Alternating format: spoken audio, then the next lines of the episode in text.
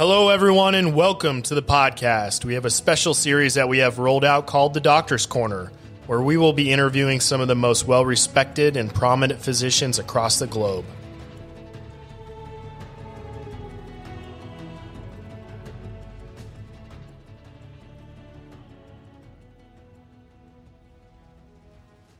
Our second guest is Dr. Robert Walker. Dr. Walker completed his orthopedic residency and internship at the University of Arizona, the Phoenix campus, and a hand surgery fellowship at the Cleveland Clinic. He earned his medical degree from Ohio State University. Dr. Walker's interests include hand, wrist, elbow, and shoulder surgery, along with tendon and ligament injuries, arthritis, fracture care, joint replacement, and reconstruction. Dr. Walker currently practices at the Desert Orthopedic Center in Arizona with three other physicians. They have an amazing team and have truly been helping the Arizona community out.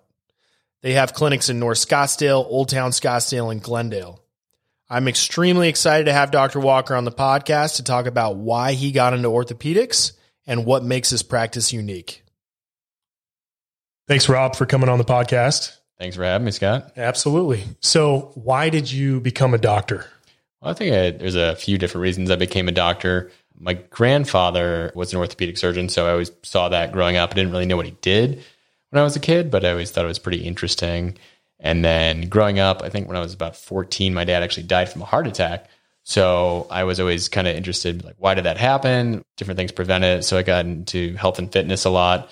And I think when I was like the youngest, the first job I wanted to do was like I liked playing in the sandbox when I was little, and I feel like this is a distinct memory. Like when I was four, I wanted to be like a ditch digger, and my mom's like, "No, no, no, you don't want to do that." And I was like, "Okay." And then for a while, I wanted to be an architect, but then after my dad died, I was like, "Oh, why did this happen?" So then I really did like a lot of research into it and stuff, and then I was like, "Oh, I'll go to med school." I was thinking about being like a cardiologist or interventional cardiologist. Thought that'd be pretty cool and it is it is a really cool job. But then in med school, like understood more what my grandpa did. I really got into orthopedics because I had a mentor in med school, Dr. Davis, and he broke things down in a way. He was saying, "Do you want to be a manager or do you want to be a fixer?"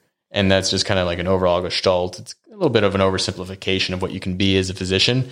But I was like, oh, I like fixing things. I like eh, there's a problem and a puzzle, and you kind of just fix it versus some people really like to manage things and adjust things and tinker with things like diabetes medication, things like that. And that's not really fits my personality. So I kind of like fixing things and like seeing how it goes and getting people back to doing what they want to do. So that's kind of how I got into being, I guess, a physician and also like orthopedics. So yeah. I love that. That's yeah. amazing. That's an awesome story. So you have a practice now. You yes. just came out of fellowship. Yep. What makes your practice unique? What I think is nice about our practice at Desert Orthopedic Center, the guy who started it, Saram Ahmed, he's fantastic. He really has a good vision for different cutting edge things. Also, he is fine with me using whatever type of implant I want, which is really important for me because I think that we find something that's pretty reproducible and works. But as newer implants come out and they've been tested and the research there, you never want to be the first guy to use something. I feel it's like riding a roller coaster. You don't want to be the first one on the roller coaster, but you don't want to be the last one. You're like, oh, the roller coaster is great.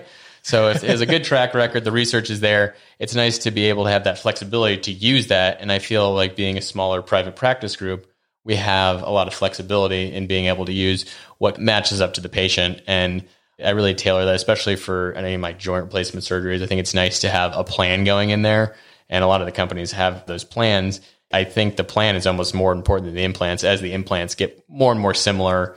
And I know there's certain things that certain companies have that's better for a certain patient. But I think the planning software that we have now with like the imaging has gotten so much better with thin slice CTs and MRIs. What do they say? If you have no plan, that's a plan to fail. So if you go in there with a plan and you have plans A through Z, if you run into any trouble, which is a normal part of like surgery and just life, you can really get in there and get the best outcome. I think that's what really sets our practice apart is we have that new cutting edge stuff that's been tested. We're adaptable and we have really good plans going in. He has that experience, which is great because I can bounce things off him. And I feel like I had a really good training and, in fellowship at Cleveland Clinic. That's amazing. And I feel like to your point, you are not held down like a big group where you are standardized to use a certain product. You use whatever is best for the patient. Yeah, and like you can even mix and match stuff. So I have some cases tomorrow where I'm using one company for this certain thing and another company for this other thing because it's a polytrauma patient. But I was like, I really like this company's implant for this, and I like this company's implant for that. And I don't know, I just want to do what's best for the patient. So it's, yeah. it's nice because, like you said, sometimes like bigger places, and I, I get it, you have that need to kind of standardize things. It's hard to have a big inventory when stuff gets big because they're not as agile. So they have these contracts and it saves money. But at the same time, it's nice to be able to bring things in that's a bit more patient specific and matched for them. And I, I really appreciate that I'm able to do that in this practice. And for everyone that doesn't know, what do you do at DOC? I'm an orthopedic surgeon. I basically do everything except for spine uh, right now, but because I did residency uh, University of Arizona here in Phoenix. I had a great experience there, did a lot of trauma, some joint replacements, but my really passion is upper extremity. I did a fellowship in that. So I basically, what I say is I do shoulders to fingertips. So shoulder rotator cuffs, labrums, replacements, do elbow replacements, Tommy John, wrist scopes, elbow scopes, shoulder scopes, the whole gambit of upper extremity. And then um, anything uh, trauma wise. I really like kind of getting people back out there doing what they want to do.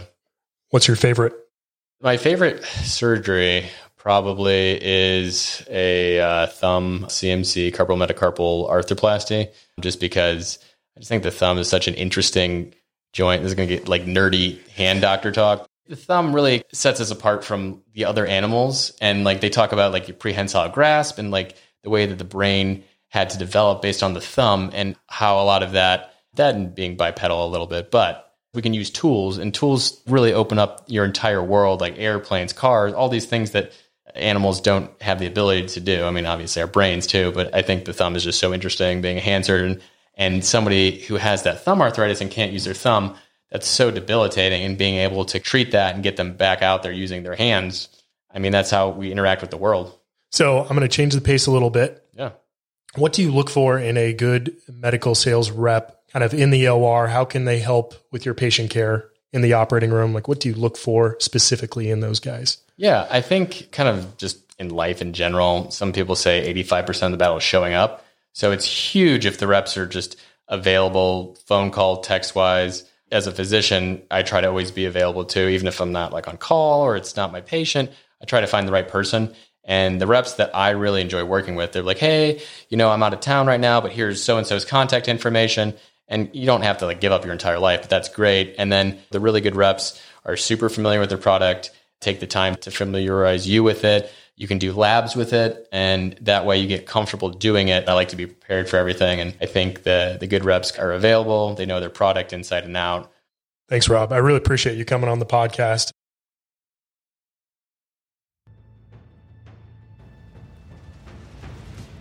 Thank you, everyone, for tuning into this podcast. In light of teamwork, I wanted to leave you with a quote. Babe Ruth once said, The way a team plays as a whole determines its success. You may have the greatest bunch of individual stars in the world, but if you don't play together, the club won't be worth a dime.